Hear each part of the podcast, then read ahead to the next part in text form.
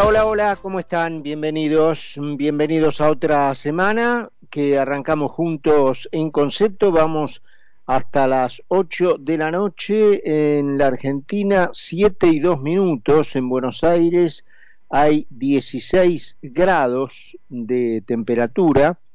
y arrancamos una nueva semana más o menos con temas que vienen rondando la misma temática, no, no variamos mucho. Sí hay eh, diferencia de situación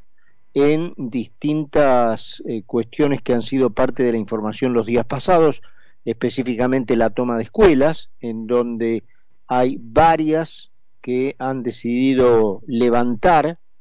esa toma como consecuencia de que el gobierno de la ciudad había decidido no tener conversaciones ni mucho menos negociaciones con colegios tomados, entonces muchos de ellos han decidido levantar eh, las tomas. Em,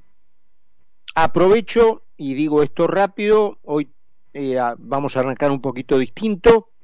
eh, por las necesidades de nuestro invitado, que nos pidió estar con nosotros al aire un poquito más temprano de lo que hacemos usualmente, así que vamos a hacer una primera parte introductoria de, los temas más importantes. Vamos a ir con nuestra entrevista en cuanto ya estemos en contacto telefónico y después eh, redondearemos un poco el comentario para a, partir de allí, sí, seguir con la idea general de, siempre.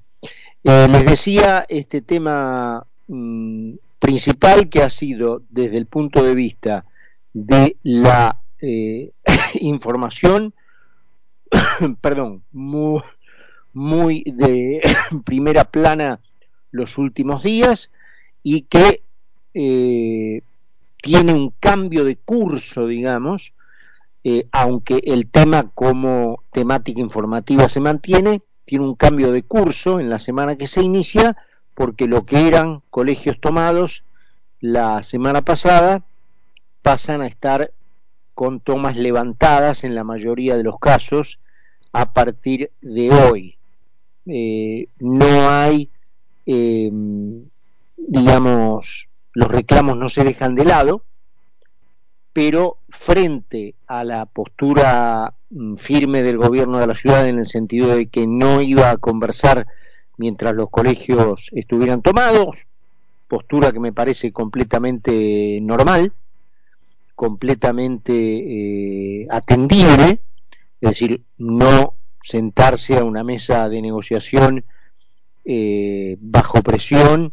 y justamente provocada por la presión, mientras estemos dentro de los marcos de la libertad y de que los derechos de todos están respetados, los de aquellos que reclaman por la vía de tener un acceso a un diálogo con quien corresponda y por aquellos que quieren ir a estudiar, quieren ir a clases y quieren seguir estudiando, bueno, obviamente que también estén las escuelas abiertas y que su derecho, por el ejercicio abusivo del derecho del otro, no quede conculcado, ¿no es cierto? Que era esto lo que se estaba produciendo en la Argentina, eh, especialmente en la ciudad de Buenos Aires, eh, a lo que lamentablemente los argentinos se han acostumbrado en los últimos años, ¿no es cierto? Que una minoría porque si uno ve los resultados de las propias, entre comillas, asambleas que han dado a conocer eh, los alumnos, bueno, cae en la cuenta de que finalmente todas estas medidas eh, de fuerza han sido tomadas por minorías, ¿no? Por, eh, por un grupo de chicos que frente al alumnado total de los colegios no son una mayoría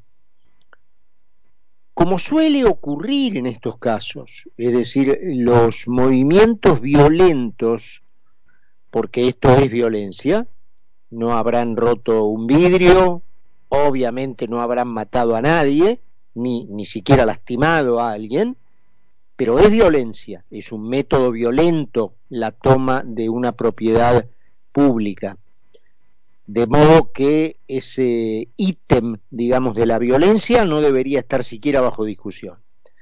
Y bueno, uno vuelve a confirmar, ¿no? Que la violencia en general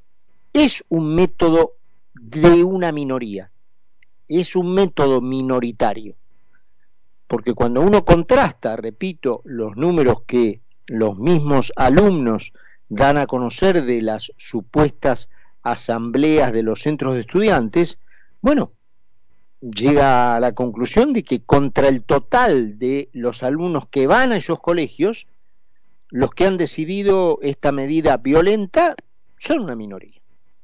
Así que bueno, eh, una continuidad en la temática de lo que venía de días anteriores, pero un cambio de curso en cuanto a cómo venía esa información. Hasta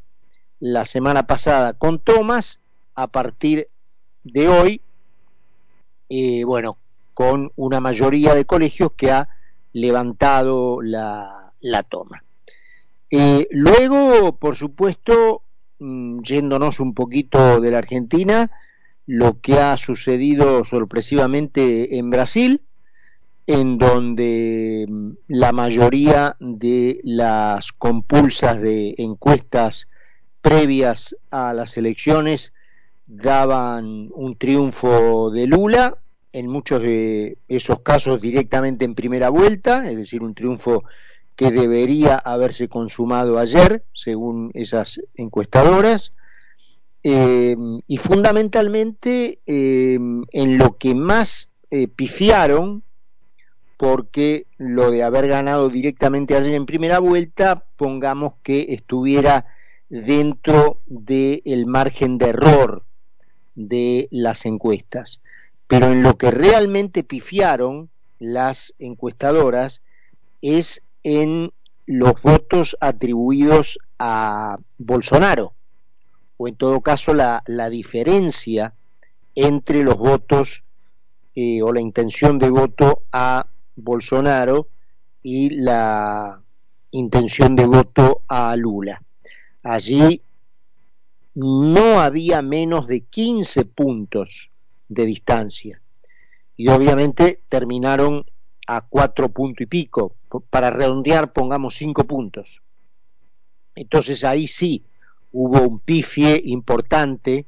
de las consultoras. Eh, veremos ahora cómo todo eso se procesa Brasil tiene un sistema de votación obligatoria, como el argentino, em,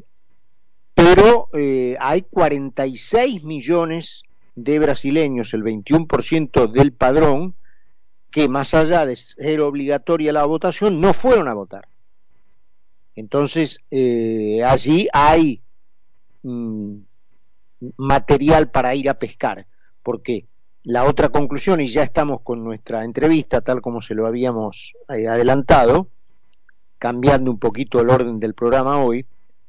a primera vista uno suma lo que obtuvo Bolsonaro y lo que obtuvo Lula y dice, pero acá hay 92, 93% de los votos, de, listo, de, ya está, los mismos que votaron a Lula van a votar a Lula y los mismos que votaron,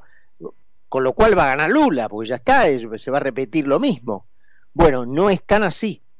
porque eh, hay 46 millones de brasileños, 21% del padrón, que no fue a votar, más allá de que el sufragio es obligatorio, y hay 7 millones de votos impugnados o nulos. Es decir, 7 millones de personas que fueron a votar y que por algún motivo burocrático su voto fue anulado y que ahora en una segunda vuelta se suman a los 46 millones que en teoría podrían ir a, votar. Así que ahí, bueno, es eh, más de una Argentina, ¿no es cierto?, en donde los dos candidatos pueden ir a pescar, lo que se llama pescar.